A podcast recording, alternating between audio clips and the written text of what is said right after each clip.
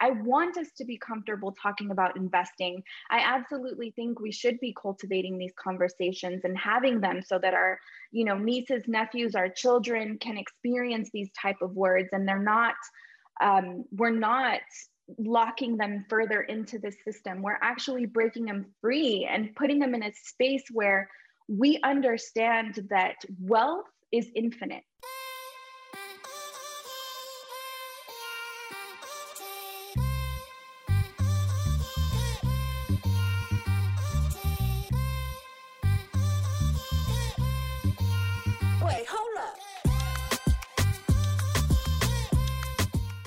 Up, everybody? Welcome back to Wait Hold Up, a podcast where we talk to homegirls, experts, and others to help us live our most authentic lives. I'm Jessica. And I'm Yarel. And once again, welcome to the podcast. We're always super excited to have you join us. And we have a very special treat for all of you today. Oh my God. It's it's just, you know, I almost feel like are we are we playing ourselves by saying that every day or every time as if like every episode isn't a treat? I know, right? True. We keep bringing we keep bringing the heat, y'all. We keep bringing the heat, and this week is no exception. Um, so if you're ready to talk about money, we gonna talk about money. We're gonna talk about building your wealth, bringing that money in, but not too fast we're not going to get there just yet. Before we jump into our amazing conversation today, I actually first want to say like a super thank you to everyone who listened to our episode where I opened up about my personal battle with depression and y'all just like held so much space for me and showed me so much love and support and I was really overwhelmed by how many people women in particular mm. who reached out and were just like, you know, I needed this message. I've been wondering if I should take medication. I feel very alone. I feel like I don't know what's next for me. I'm stuck. Like, and this just helped me feel like I need to listen to my body. I need to listen to my mind. I need to seek and and get more help. And honestly, that's like the best I could have asked for. Um, mm. So thank you again, Yarel, for you know holding space for that conversation.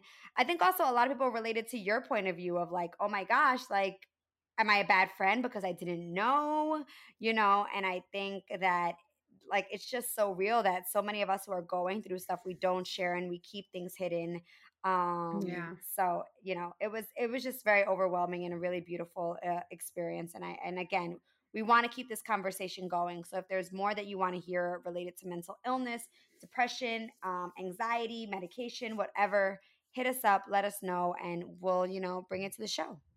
Yeah, no, that it was. I mean, I I listened to it again this past weekend, Jess, and I think for me, it's definitely one of the most beautiful, uh, most beautiful episodes that we've ever recorded. That, and and I think it was more than anything, it was you you hadn't you didn't tell me this before that you wanted to talk about this. So it was everything was very raw and and new i think for both of us you sharing your experience and then also me coming from like oh you know what what what do we do? How do we hold space? How do we uh, show up as a community as well as a friend you know? And what what is it for us what is it for us to learn so we can also step up to the plate and, and so we can acknowledge also our feelings you know? Because we we've been taught for so many years to uh, put away these these thoughts to not think into these into these ideas of therapy and medication. And then i think as we get older and we're like wait a minute no we've got to let all this bullshit go you know things that don't serve you anymore when you're more committed to yourself. I you know i was also as as a friend and you know sharing this podcast with you i was super happy that people were showing up for you in so many ways right? And were um also like sending you so much love and relating. I think to me that was such a powerful kind of message that you sent with with your experience, right? Like, I think that's one of the things as human beings and us as communicators and journalists is for people to like be inspired by stories. Mm-hmm. And I think so many of us, so many of us that listen to the podcast that, you know, that connect with you, um, we're able to do that and to see you for this beautiful person that you are and also make sure that we are aware of our own feelings, right? Mm-hmm. And what mm-hmm. we're going through and not suppress them. So I'm so proud of you. I want to say that again. And I'm just, you know, so proud of like this woman that you've that you're that you are and that you have become in the last few years, even though you were dealing with so much, you know. Um, so yeah, and then also very thankful for everybody because I saw it and I was reading all the beautiful messages everybody was sending you, and it was just um, I don't know, just so much gratitude for the community for showing up, you know, and showing, showing, showing their support and their love for you. So yeah, completely. I I totally agree. So um, I'm. It's it's an interesting feeling where you have all of this shame of not wanting to talk about this for so long, mm-hmm, and mm-hmm. even when like it went live, I was and I saw how many people were reacting to it on my personal Instagram. I was like, oh my God, I didn't realize that so many people I work with follow me or people that I, you know, like interact yeah, with yeah. In, the, in the entertainment industry. But I'm just like, yo, if there's anybody who's dealing with mental health stuff, is people in the entertainment industry. Oh, you know what I mean? Right. So right, right. I'm like, I know y'all can relate to this. Um, so all that to say, uh, it's it's definitely been an amazing experience to like reveal everything and i appreciate everyone again and you know the other thing i want to shout out is that my beautiful co-hosts got engaged this weekend omg yes. i know i know. Um so yeah i know. it happened. Y'all so um, Yarel and i linked up right before this and she was going away right. and she, i was just like do you think it's gonna happen like every pendeja friend who like is like all nosy and like hey girl and, I know, know, i think we, we, we're all like what's going on what's happening with your relationship what are your thoughts for sure yeah no and we talked about this it's so yeah. crazy because it was like a few days before i left yeah, I know. And you were like, I don't think it's happening. You did not suspect anything. I know he did so good. He, he did, did so amazing. I I'm so proud of him and just so we're just super happy.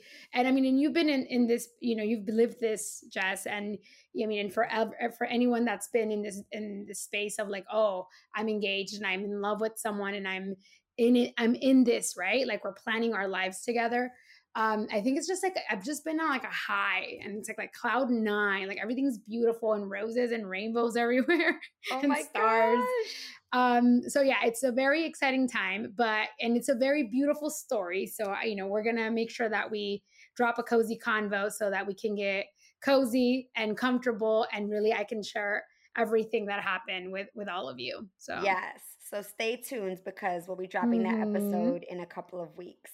So, you know, that is the latest with us. As always, please go and check out our website, waitholduppodcast.com, to learn the latest about our episodes and to find out what brands and products we're loving these days. We're always going to plug it there.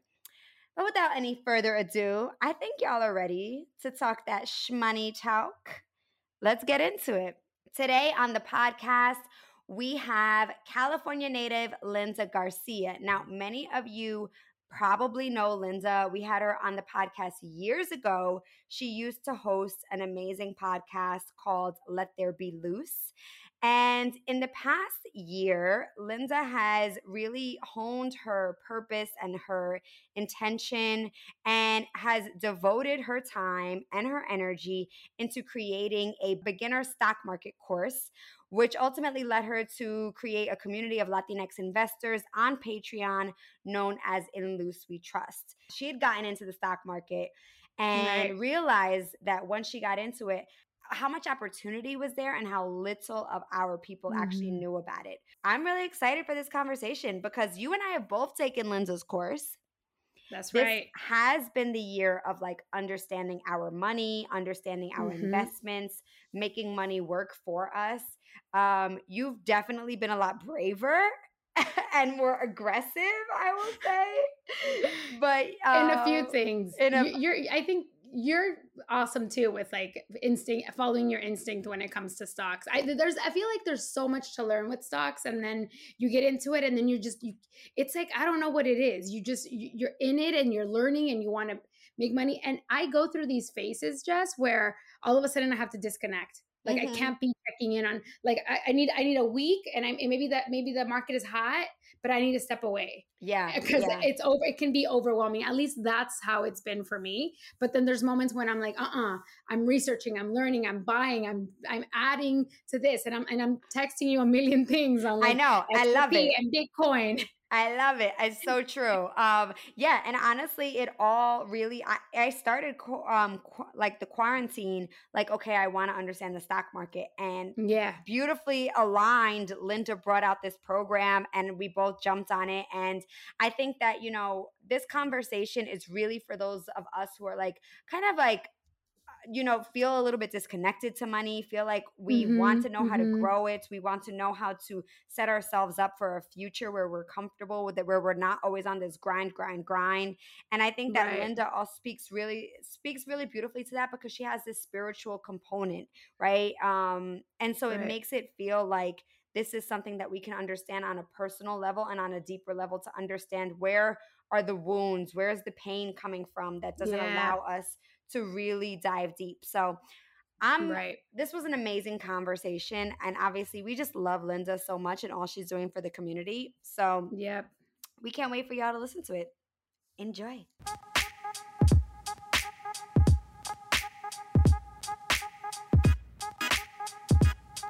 Linda, we are so excited to have you on the show today. Thank you so much for being here with us. Thank you so much for having me. I have missed you all so much. Since the last time we spoke, so many things have changed, and I'm glad that we get to catch up.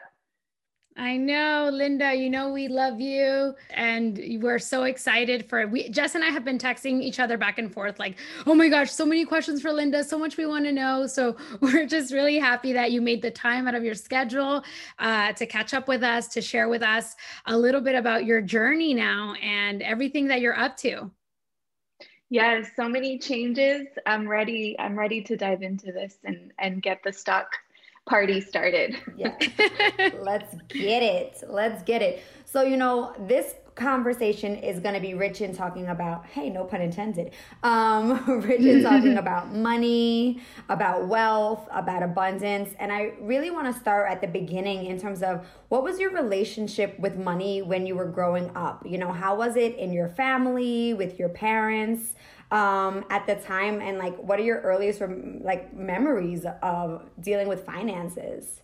I had a very toxic relationship with money extremely toxic. There was a lot of poverty growing up in our home. My mom always talks about the time where she only had seven dollars and uh, that had to last us for the entire month. She would buy a sack of potatoes and tortillas and we would eat tacos de papa which till this day are is one of my favorite things to eat. Like i love it.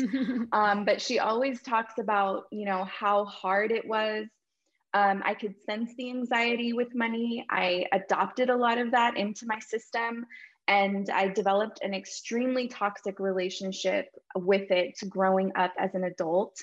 Uh, it definitely it definitely framed me for sure. And it was a relationship that was so difficult for me to heal. Probably the most difficult relationship, the most darkest part of myself was in relation to money. And you know, I, I it's important for us, I think, to to start off with this because a lot of we carry so much, right, from like things that we've lived in our lives, especially our childhoods, and we don't.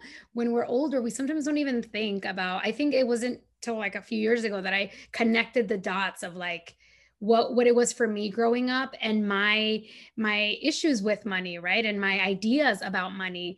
Um you know was your family like the type of you, you said it was more of like a lack but the idea of saving money the idea of investing money that was nowhere near your frame of as a child of learning these things? Was it taboo to talk about money it was definitely taboo to talk about money. Um, my father was extremely frugal. So we had to experience that frugality. And there was a lot of embarrassing moments um, surrounding my father's frugality. Like if we went somewhere to eat, he would make us bring in like drinks. And I don't even know that it was frugality really looking back i think i i might have adopted it as frugality but it was really poverty you know where this is a special mm. we get to go to mcdonald's today but you have to bring your drink from home. We can't afford to right. get the drink. Wow. Already i'm going to start crying. Uh, so many emotions. Um, uh, you know um, i had two outfits for school that I had to alternate every day. And I would get picked on uh, a lot with those outfits. It was two outfits that were handed down from my mom, uh, my mom's clients. She would clean houses. And so I had to alternate and I would get picked on a lot for wearing the same things over and over. Um, so, you know, it was, it was a, it was a challenging experience uh, navigating my mom, however, she really began to heal her money wounds. And I have to really thank her for having that as an example. She really pulled us out of poverty in every single way that she could. She constantly worked. She always had different hustles, whether she was making tacos, babysitting, cleaning houses, working in a factory. She was just always working. And I was watching her um, develop this beautiful relationship with money. And at a relatively young age, at, a, at about 27 years old, she bought a condo for our family. Mm. So I watched her sort of navigate and pull us out of the poverty um, space. However, you know she still has wounds till these till this day like investing for her stresses her out like the thought of me having my money in the stock market is too much mm. for her she sometimes mm. will call me out of nowhere and she's like just pull your money out get your money out of there you know um, mm-hmm. um, so yeah um, it, it has been I've, I've had a strong role model my mother for sure but there's been a lot of experiences that I'm still navigating and learning how to heal mm. till this day. Mm. You yeah. use the phrase money wounds. Can you explain what that is? Yeah, so for me, money wounds consists of almost like a money story, a money narrative.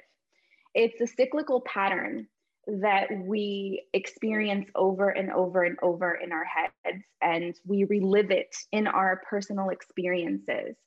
So while you're young, you have this experience with money, whether you know you're having the experience with money or not, via your parents, um, via how much money you all had, if there was a lot of scarcity. And those type of patterns, we almost lock ourselves into those patterns and we recreate them for ourselves um, and we recreate them for our own families. So the idea with money wounds and um, the scarcity mentalities to be able to identify it and disconnect it. I feel that um, obviously, you know, with Black Lives Matter, and we've had this hyper awareness of the system that we have grown up in and almost have been locked into. The way I see it is almost like a chamber of scarcity. Um, it's not that we don't like money. Uh, it's not that we don't feel we don't deserve money. It's that there's stories and there's narratives around deserving of money um, and mm-hmm. a, around how accessible money is for us. Mm. And so we're mm. constantly running on these programs over and over, um, reliving them it's really hard for us to see the program, for us to see the money wound, for us to see the money story, the money narrative that we're carrying. But as soon as you begin to identify it, it's almost like the discovery of a whole new world where mm. um, you can begin to mend that relationship. You stop developing the toxicity and you start developing the value, the self worth. Wow. I mean, I, I, feel like once we start talking about something like money wounds right? We can we kind of like look back and realize like what is my money wound right? I grew up in like an environment an environment where i had i didn't have a lot either growing up. I you know my parents my dad was the only one that worked at home and um he we had enough um and it was like my my i feel like a lot of my issues with money were you have to save. You just have to save, save, save because you never know when something's going to happen. And the little bit that you can, you can have to save, you're going to put it in a bank. And my dad was one of those people that he always had money saved up in the in in the bank, but he never, you know, he never really did anything with it. Like we never really went on vacation. Mm. We never did these things because it's like it's there, it's safe. Now that I'm older, you know, I I realized all these things, Linda. Like but I, I don't think it's like we learn how do we how do we heal these money wounds? How do we feel them out? How do we let go of them? Or can we? Should we? Do we?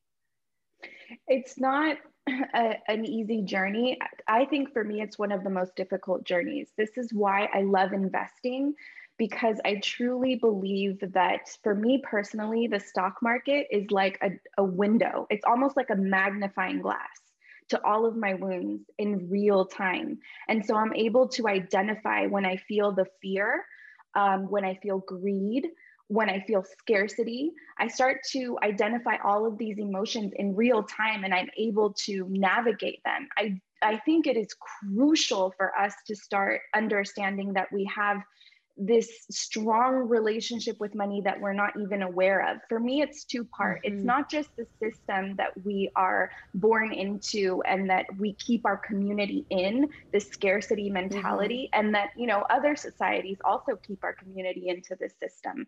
Um, it's not just that part, it's also the understanding the type of relationship that you have with money could potentially be a transference of relationships. So, for example, mm yeah, so it's two part. For me personally, I have had a very challenging relationship with my mother. And when I really started to do um, the money work, what I came to realize is that I have transferred the relationship I have with my mother onto money. So, a lot of hmm. my rejection of money and not feeling deserving of money is a lot of the same feelings that I have with my mother and this is we're getting into something that's even deeper and i haven't even started um, talking about it publicly because it's not an easy uh, conversation to have.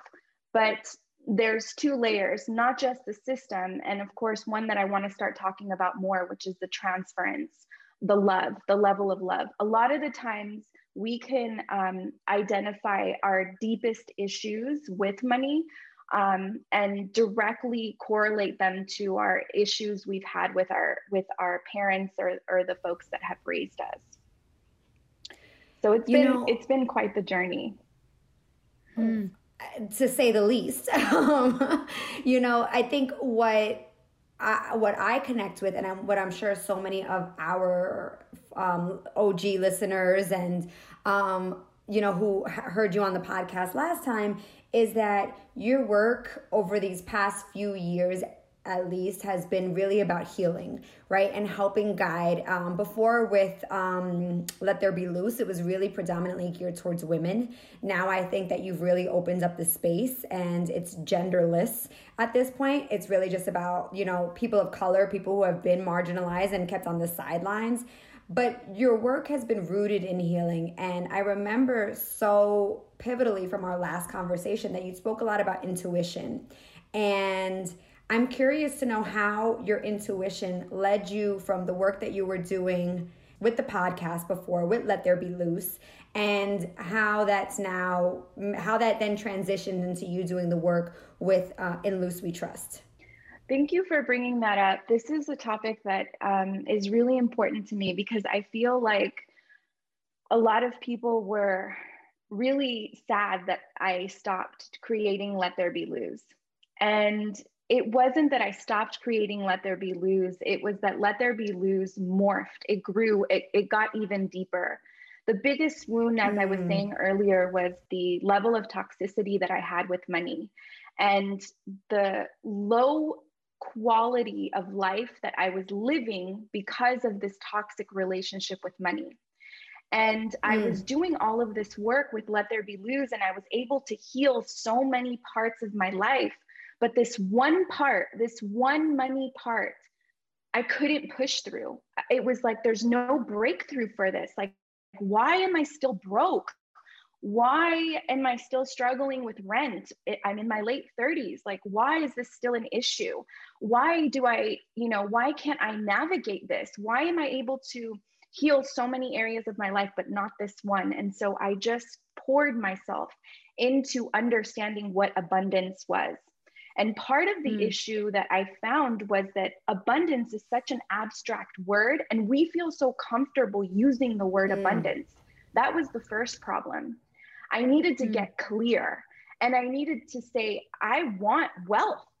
I want wealth. I don't want a but what's abundance? Abundance on my dinner table, abundance, you know, what is abundance? I, I want money and I needed to get really mm. clear about this. And what is it about money that I'm not able to heal?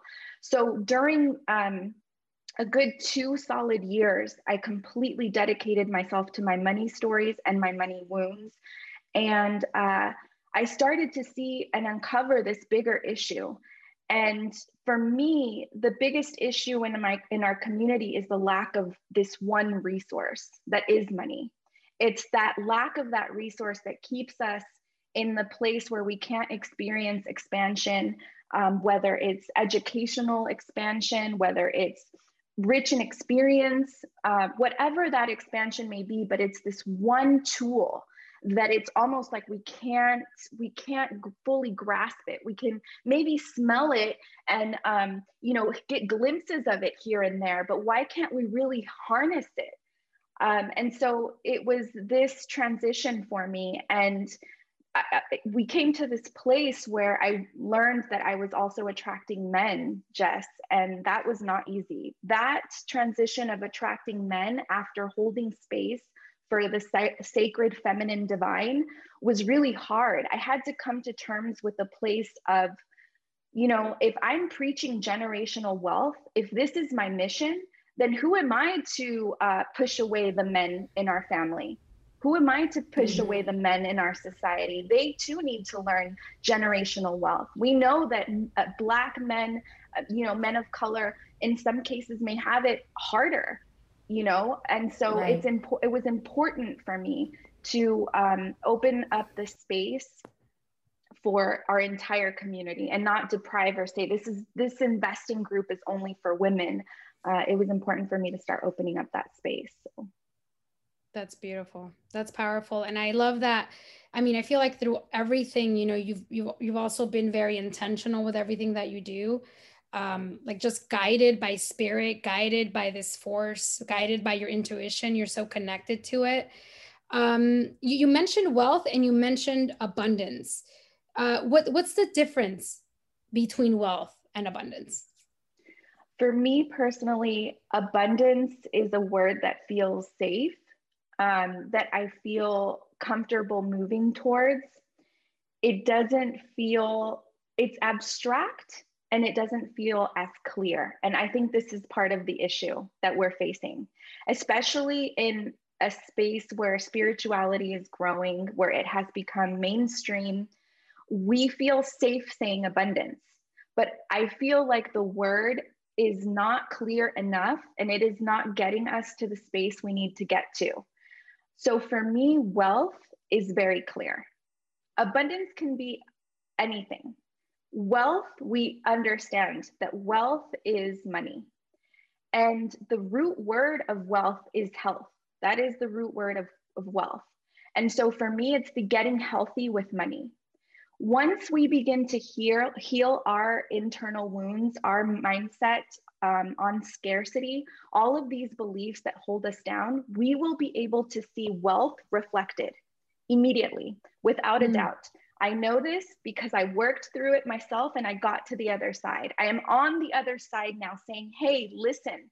This these are the steps we have to take and I know it's scary and I know you feel like you don't belong. I know what this is like." So it's just walking through these emotions and I feel like there's no clearer way to get that than to declare wealth.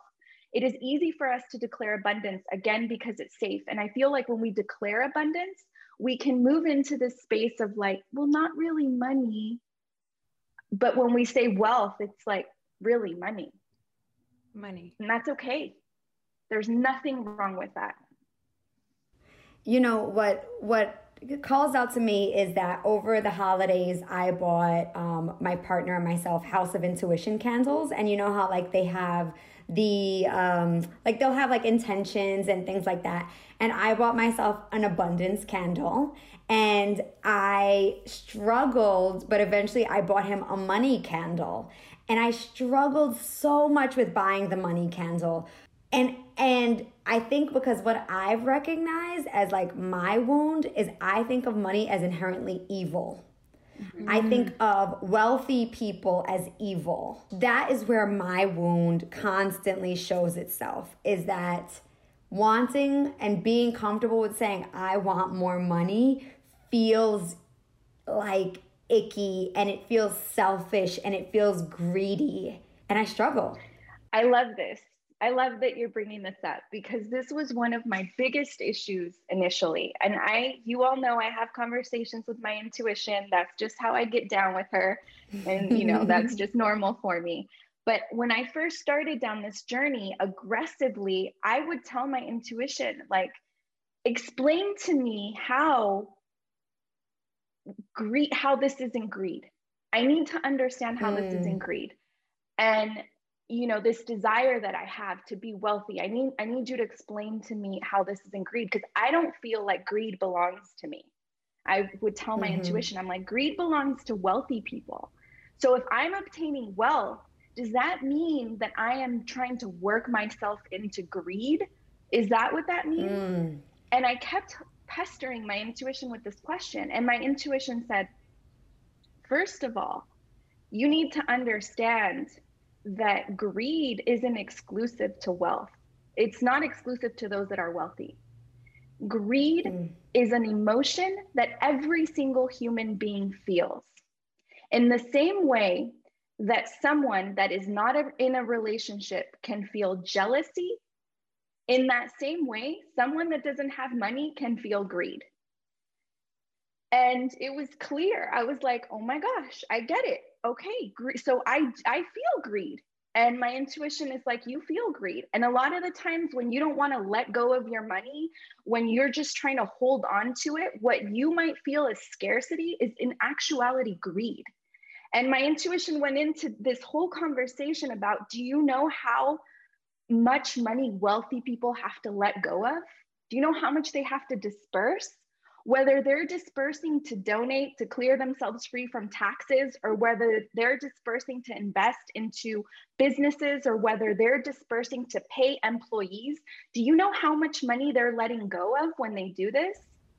How much mm. of that mm. is related to greed in comparison to you feeling like you can't let go of this $1 bill because there isn't enough in the world? Mm-hmm. So That's... it's it's an interesting experience to to move through and um, come to terms with the fact that you don't have to be rich to feel greedy.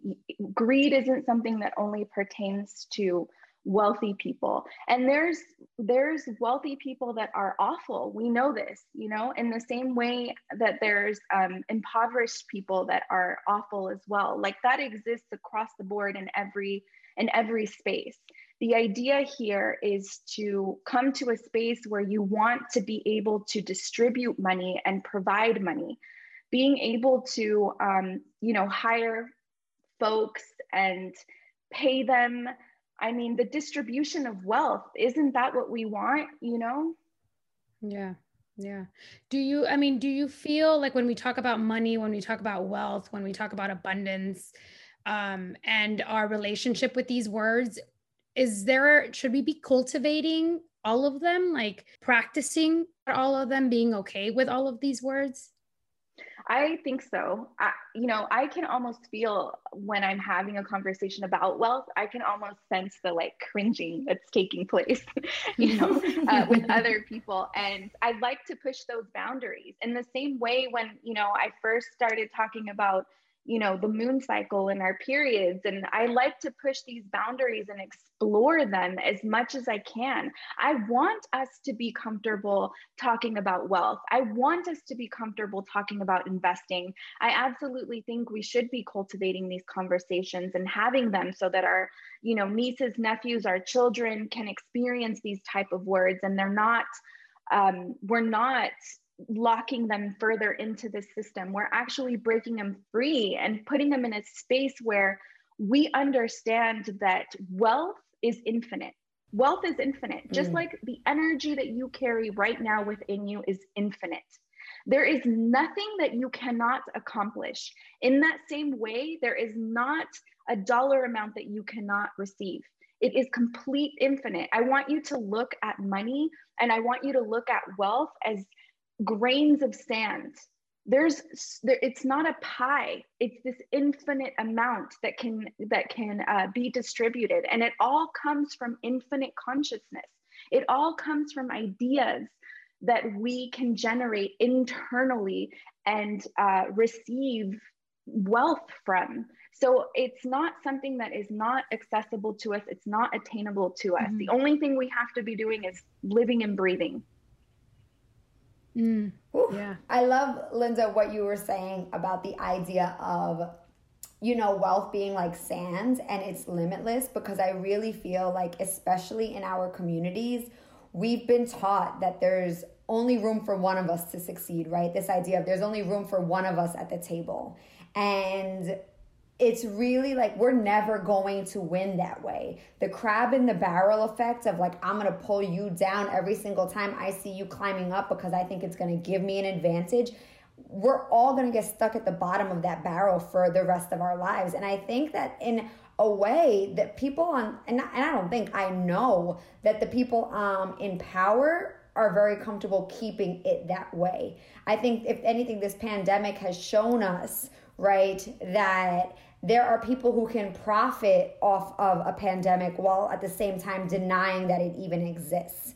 Um, so I think when you tell us that, you know, we have more power essentially than we've ever been told that we have, I know that there's initially some resistance to that. And, you know, what do you think are some of the first steps that people can take can take to start to heal their relationship with money?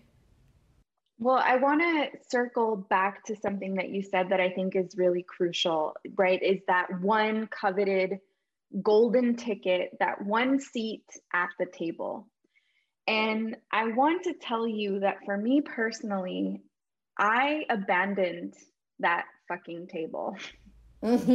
I'm I'd left that table. I'm done with that table. I want no part of the table. Mm. Part of mm. the reason why I want no part of the table is because I understand my personal power and I understand my personal value and I understand what I have to contribute. And so for me, it is so crucial to build my own table. Mm. And I build my portion of the table and I'm like, yo, this is how I built it. So come on, start start building with me. You you want a seat at the table? All you have to do is build your extension. All you have to do is build your portion and I'll teach you how to do it. It's not me providing you with a seat because you have the power to build the seat yourself. You have the power to build the table yourself. And so I think it's not only understanding that there is this um, that information is is limitless uh, but it's the understanding that what we can do with this type of information that we have the capability to receive via our intelligence that that is also limitless how many mm. latino uh, owned companies do we see taking up space in areas like silicon valley or in silicon beach or just pushing the boundaries of what we can create. I believe that it's time for us to start taking space and creating our own businesses in this way. Um, and I think it's, you know, it's a lot easier to look back and and give advice. Hindsight 2020 is, you know, but I feel like we have to move to the space where we start to mend the relationship. Going back to your question, Jess, on identifying the emotions we feel when we talk about money. There's mm. so much narrative surrounding money since, you know, the summer, since the Black Lives Matter movement that has uncovered so much. We have uncovered our disgust with capitalism, our disgust with companies that, like you say, benefit from keeping us um, impoverished. And I think what we need to get really clear with is not having access to the type of information that they have had access to. It's mm. not the hate of capitalism per se, because my parents came to this country. My mom was able to sell tacos, my mom was able to clean houses. I have family mem- members that were able to start businesses, construction companies, you know, um, building pools uh, landscaping, that is a form of capitalism. That's the freedom that this country offers us here. So it's being cognizant of the freedom that we have. I think what we hate is the inability to have access to financial literacy. That's what we hate. And there is mm-hmm. no longer an excuse of having inaccessibility to financial literacy because the internet has completely closed up that space. What we mm. need now is for a lot of us to understand what financial literacy is, educate ourselves, and educate our community from our jump off point. The problem is that most of the people that are teaching financial literacy are white men, and we don't resonate. We don't have the same jump off point from a white man or a white woman. We're coming from a different perspective. And so when you have someone like me or you have someone like you all talking to each other about investing and you know what you've learned, where your financial literacy is at, that is so much more impactful. That is so much more powerful. So for me, it's taking up the space of financial literacy, understanding how the system works, and start to use the freaking system. Damn. Woo, damn, girl. I love that. that is like, oof, that just gave me goosebumps, was, honestly. For real. It really That did. was so powerful, Linda. And it's so many things that you touched upon that I think a lot of us think about or maybe have not thought about, but we really need to.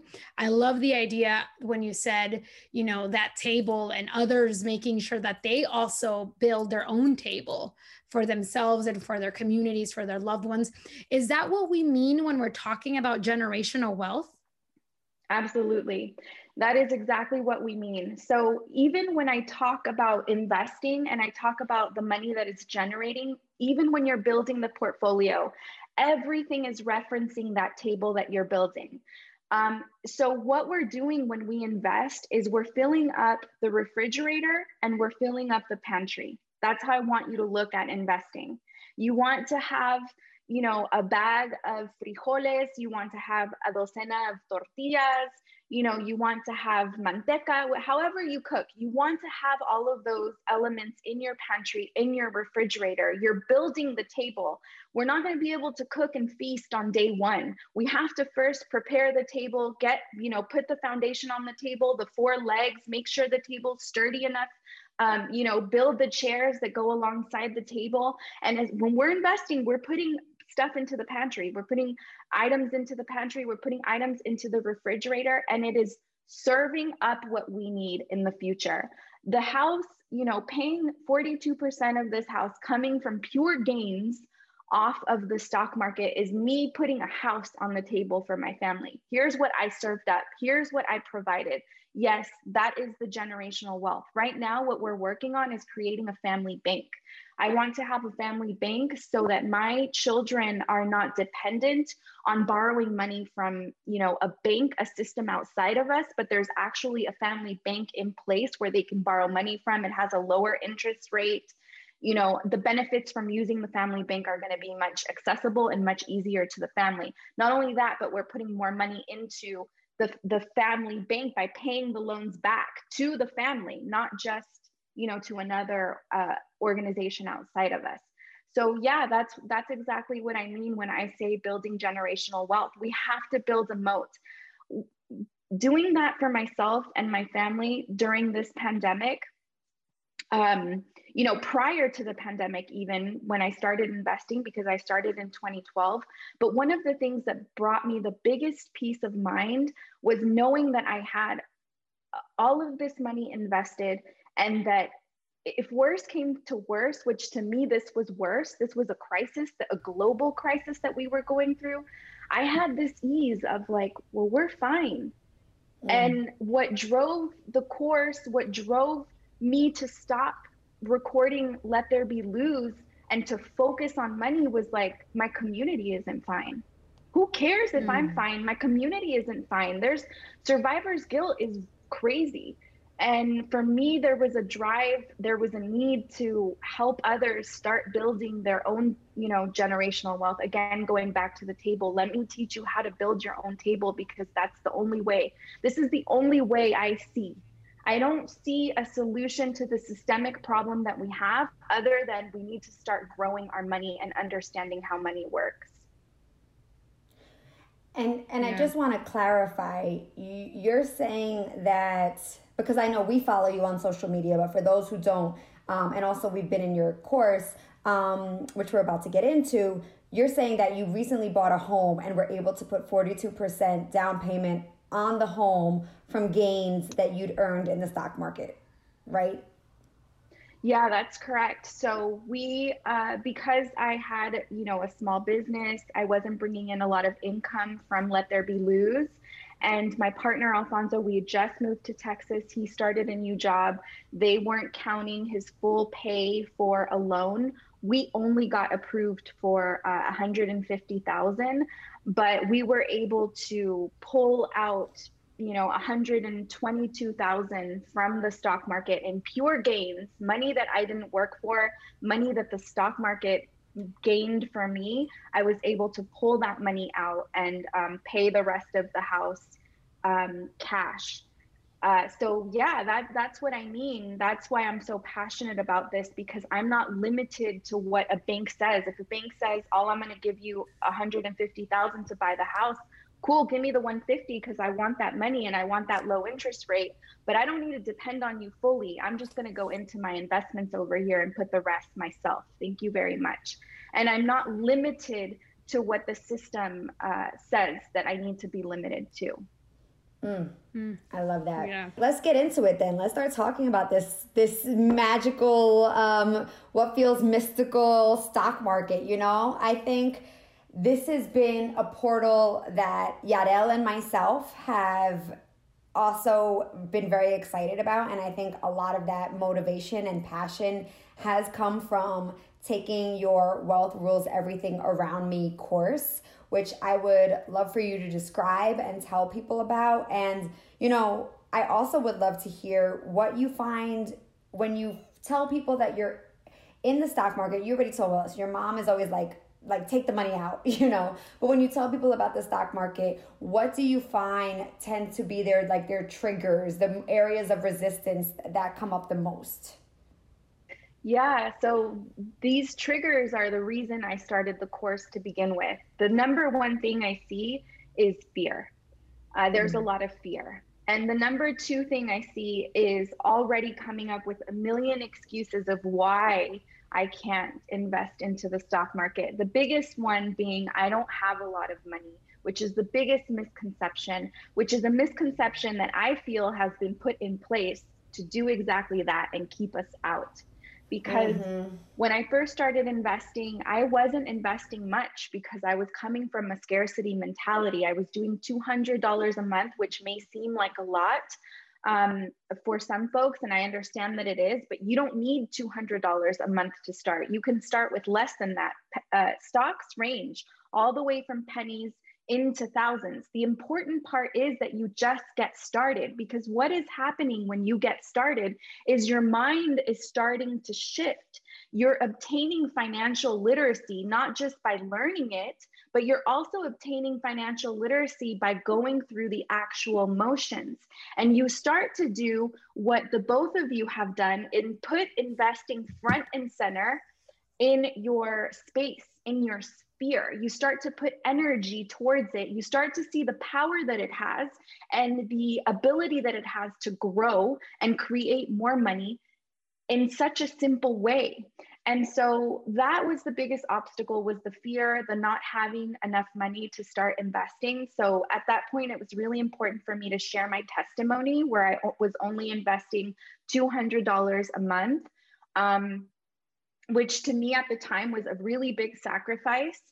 And on the, I did $200 a month for an entire year. And then the second year, I saw the benefits of what I had invested. The first year that I decided to double my money and I went for $400 a month. I did it only for two years. And in those two years, I, uh, you know, I put in a little over $7,000. That's it. Seven, a little over $7,000. That's it. Those $7,000, it's like 7,200 or something.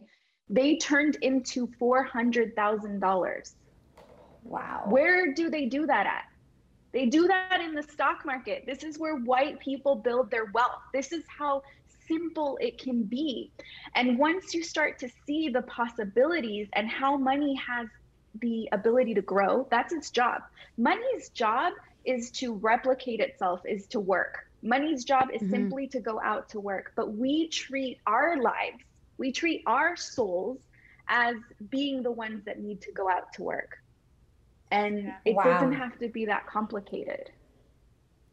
Huh. I mean, I feel like a lot of the things that you're saying with, you know, the investments with the stock market for, a, for a world that for a lot of us, even us in our 30s, you know, it's kind of like I, I, had no idea. I did not know this is how it worked. I did not know how easy it was. Was there a particular moment for you in the course of the last two years that made you and like that pushed you into launching your course, into launching and Luz we trust. Can you take us back to that moment and the response that you've received from people over the last few months? So I was really scared, very, very scared. I had my intuition telling me over and over that I was to talk about investing and that I was going to start talking about financial literacy. And I was like, how? I don't understand. Mm. I talk about the moon, and now you want me to talk about money. and what are people going to say? ¿Y qué va a decir la gente? you know?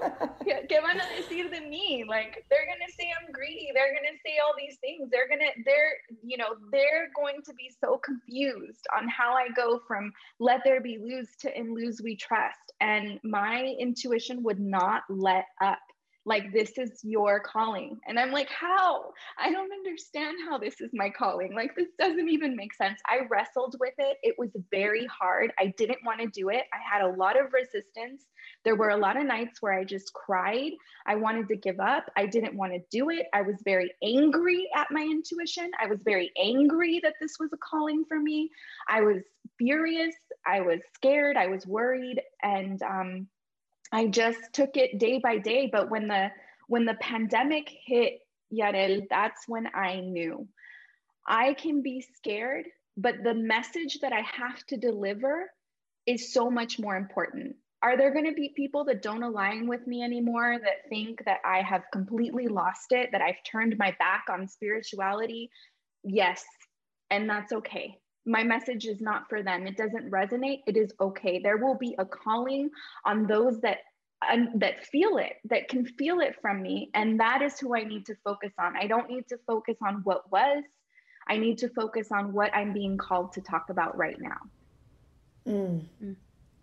and that is what turns into your wealth rules everything around me course. And Yarel and I have both taken the course. It's a two day course where Linda basically runs you through the basics of the stock market and you know and gets you familiar with a lot of the terms because it's very much like learning a new language. You know there yeah. are words that you're like what the heck is that? What what does that mean? What's a market price? What's a limit price? And i think you know Linda, you bring such authenticity to the conversation, which is great because it really does speak to you in a way that's like, okay, so I'm your homegirl and I'm going to show you how to make some money, um, but not like try and get me into Mary Kay type of shit.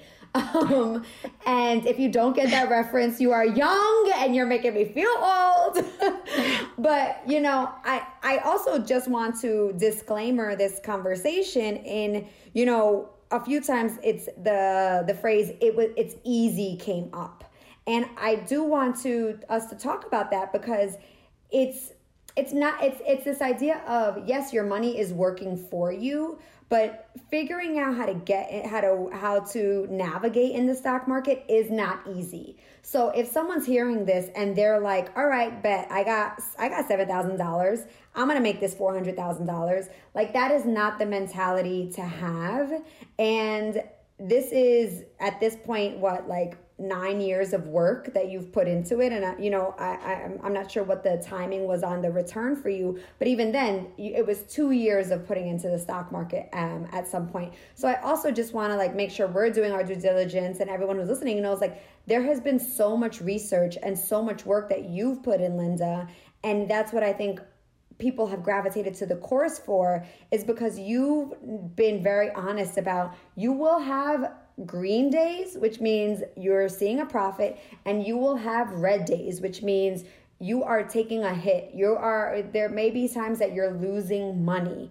So this isn't just about gains, gains, gains and how you're just cashing in and it's a foolproof system. And I think that that is what this year has also been about is that there's been more quote unquote newbies coming into the space and trying to make sure that you're an educated consumer in this space as well. Um, and that is where I think, Linda, you've really provided and democratized the space for so many people.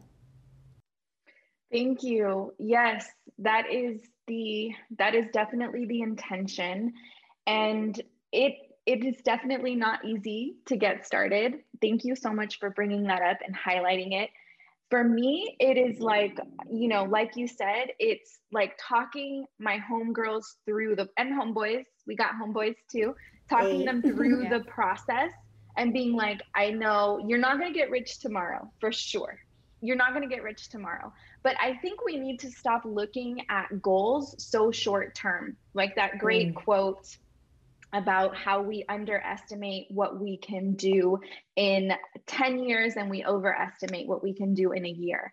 Um, and there is nothing in the market, not your job, not your savings account, that will generate the type of profits that the stock market will generate. The stock market, being an investor in the stock market, is not about being an investor for a month, a year, five years, 10 years, it is about doing this for the rest of your life. It is about looking at the stock market as another avenue to obtain money. That is what this is.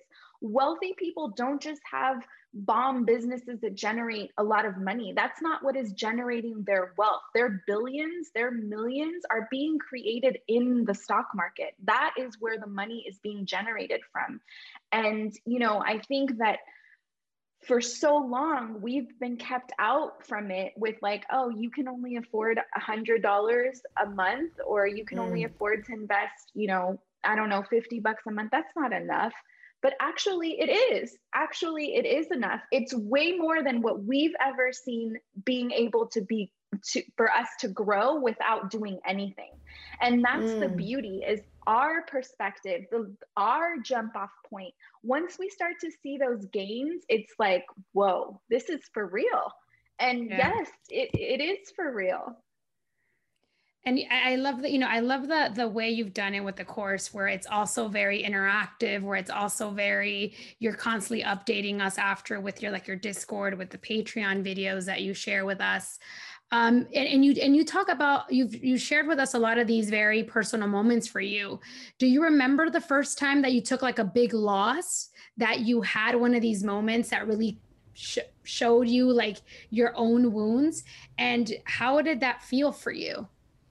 Yeah, I do. I remember the biggest loss I had, I think was like in 2018, and it might have been somewhere around maybe $50,000 and um, I remember feeling angry that I hadn't sold out because I thought of selling. I had thought about it. I remember the emotions I feel with feeling the loss and the holding on.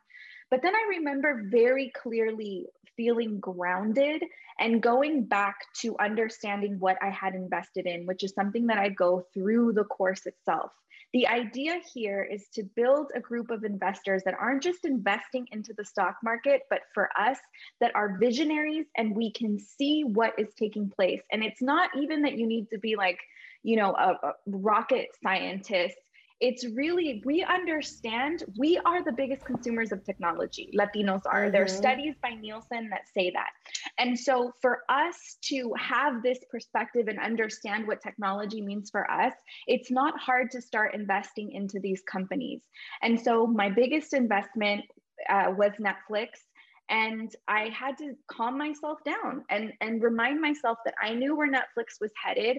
I understood the vision that netflix had. I wasn't scared of disney. I think one of the reasons that they dropped that much was because disney was coming out and they were losing um, content like friends or something on their service. And um, I had to just write it out. And that's exactly what I did. And I saw the benefits of doing that. And I'm still seeing the benefits of doing that. So, all of those moments where I've had to navigate myself out of the FOMO and the fear and the scarcity mentality, all of that is written into Wealth Rules Everything Around Me. All of those experiences are so that when you get to that place, you have a point of reference that you can look back towards. And then obviously the our Patreon and Luz We Trust for only eight bucks a month where you have access to the Discord and you have access to other investors that understand the scarcity mindset, that are moving through it, that sometimes fall back into it, is another space that has been cultivated specifically to hold your hand through that entire process. The goal here and the intention is 100% for each one of us to build generational wealth. I've never seen a community like in Luz We Trust where it's complete opposite of crabs in a barrel. It is the really uplifting like here here's here's my knee use my knee to get up over you know to the to the next level. Um so yeah there's a lot of intention and it is all driven from the experiences that i had and the losses and the emotions. I mean without sounding too much like an infomercial i will say um Yadi and I are both on the Discord channel, and I love it because it's just like the investors are all at different places in their lives and one of the things that I love the most is that there are certain people who have more time to do research on certain stocks, which then allows me to do research on the stocks that I'm really particularly interested in. So it's like, think about it as like a class project, but everyone is actually doing their fair share. I, I definitely feel like that space has become a trusted resource for me. And when you were starting out, was there any where in particular or even to this day are where are do you find your trusted resources and sources to gain more knowledge? Yeah my biggest trusted resource to gain knowledge um, is Cathie Wood and ARK I, I I know I, I feel like I'm always talking about her and I wish I had some new and exciting resource, but it really truly is Cathie Wood. When I started listening to Cathie Wood um, back in 2018, uh, 2019, I just knew that there was something very special about her. Uh, not just that she was a her, but um, I felt like she had this vision and that she was able to see things that no one around her was able to see. I, I, I think she talks to her intuition too, or mm. she talks mm. to aliens or something. I don't know what's going on with Cathie, but I I love learning from her. She's one of my favorite resources. And it's not just like her resources or her studies or her white papers or her videos it's the way she's thinking that I'm learning from. So I'm learning to adopt her perspective and her vision by osmosis, something that I think is um, really helpful for white people that go to Ivy League schools. Like they get to absorb people like Cathie Wood all the time. And so having access to these types of, you know, creators and forward thinkers in this easy way where Cathie is distributing information for free, open open source, which is one of her biggest things, I think is a plus. You know, we also get to listen to earnings calls with, you know, Jack Dorsey and earnings calls with Elon Musk. For me, my resources are really the people that are pushing our lives in a completely different direction, that are shifting the way we actually live. Those are mm. the type of resources that I like to consume is listening to the earnings calls, listening to the way they think. Um, the way they speak and where their mind is at. you know and i'm curious because you you've shared this on social media you you've said um, that through your courses through your uh, platform in Luz We Trust you're not only a teacher but you're also a student what does that mean to you it means that I'm never going to have the answers for everything. It means that investing is ever evolving, that what I knew yesterday no longer applies today that I can't get mm. stuck in my ways. I can't um, develop old habits. Uh, that I have to learn from former analysts on the street. I have to learn from the dinosaur on the on the street on Wall Street, and I have to understand that everything is shifting and moving forward. And so it's a constant knowing, not getting stuck on my ego, like, oh, I've done this or whatever that may be. It doesn't matter. It's irrelevant. Today's a new day. There's new information. Things are shifting. And I think we've witnessed that. I mean, our whole lives growing up, from watching MySpace to watching Facebook eat MySpace. You know, from watching Instagram and Facebook buying Instagram, like watching the way we've evolved, how we communicate, we understand that everything is going to change and nothing will stay the same. So for mm. me, it's important to always be cognizant of that. There's so much I need to learn. I also think it's important to uh, to listen to other perspectives um, in the Discord, to listen to other people what they're saying, what they're thinking, so that I can learn from them as well. Mm. Yeah, I, I think that that is that's also just a sign of like leadership and growth right yeah because this is yeah, such yeah, an evolving space um, well, you know, when the market closes and when you're like, okay, I can take a step away, uh, although I know that those are some of your happiest hours when you kind of can be in the trading space. What are the things that bring you joy right now? What is the what what are you most obsessed with at this moment? At this moment, I'm really focused on being grateful for my family and indulging in my family. I have spent, you know, all of what feels like almost all of 2020 harnessing the wealth rules everything around me like you said the stock market and you know being hit testing positive for covid myself has really made me understand that while I, I get passionate about these things and I want to deep dive and I want to just swim in them and live in them, I have a much bigger task at hand. And that is being the matriarch of my family. It is, you know, washing the dishes, it is interacting with my family. It's sometimes it's mopping the floor, you know, whatever it is. But I think it's really important to be present and so that is a gift that COVID brought to me, along with, you know, all of the other symptoms. But I'm really trying to stay present and you know feel gratitude for every day feeling healthier and healthier for being able to speak to you all. I don't get to do this often. And so just being present with friends and loved ones and family i think is something that i'm really loving right now I love that, Linda. And we thank you for for everything that you're showing and you're sharing, um, you know, and everything that you're doing too for this community and for everybody that just, you know, is really connected to everything that you do. Um, you know, we're we're big believers in affirmations here, and we're still trying to learn all these ways of, of well-being of spirituality. Um, if you can share one affirmation with our audience that would help them uh, become that would help them welcome abundance in their lives or wealth in their lives what would it be? It would be i am an unlimited supply. I am an unlimited supply meaning everything that I am is unlimited and it supplies. Amen. That's all I got to say to that.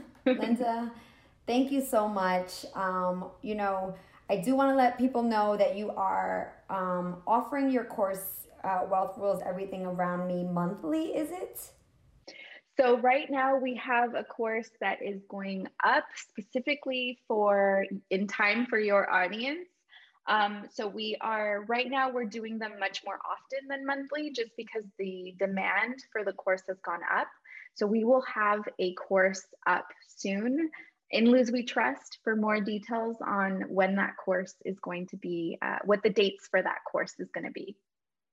Amazing, amazing. And you can find all that info in all of your accounts in Luz We Trust, and of course in your personal account. If anybody has a question, is considering uh, the course, but like Jess mentioned, we both took the course and we have been morphed into investors and crazy investors because I text, yeah ah. warriors yeah because Jess and I are constantly texting each other and talking about you know wealth and money and stocks and i think it's it's making us also much um stronger you know women with with our own taking control of our of our own money and control of our future. So for that we thank you linda. We thank you from the bottom of our hearts.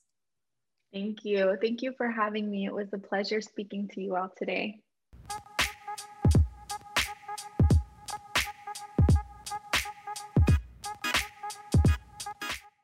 So, y'all, Linda, Linda's just the truth, honestly. Uh, love her and i love how she's so i mean we mentioned this on on the uh, with her when we were talking but she's so intentional like she's in her course. It's not just that like the numbers because i've taken other courses when it comes to stocks and investments during the year you know once you mentioned that this was kind of like a transformative year in terms of, of money for a lot of us like we wanted to really learn yeah. um how how how, how money works and how we can make it work for us and you know generational wealth and our families and our futures um, and yeah, I don't think she's just so connected with herself, so intentional. And she teaches that, right? Like supporting brands, supporting corporations that are aligned with you, who you are, and really learning, like not just, you know, and really doing the work. So I, that it's, you know, she's just now building like this empire, inspiring and motivating um, people of color to like really invest their energy and their time into learning about the stock market and putting their money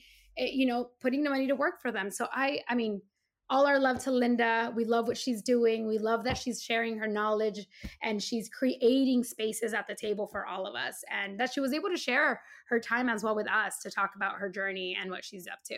I appreciate the fact that collectively on the gram, especially, I see so many people of color like stepping into a space of saying, I want wealth, I want to grow financially mm-hmm. without feeling guilt, without feeling yeah. afraid of judgment. And so I hope that we continue to move into that space because we have to have healthy relationships with money and being afraid of it thinking it's evil that is not healthy yeah. nor is Absolutely. greed you know so it's finding Absolutely. that balance whatever course you want to take whatever you know you want to learn and really di- really make the effort and the time to learn about it because i think that's also really important right? It's not just opening an account and like let me see what is what's going to happen here.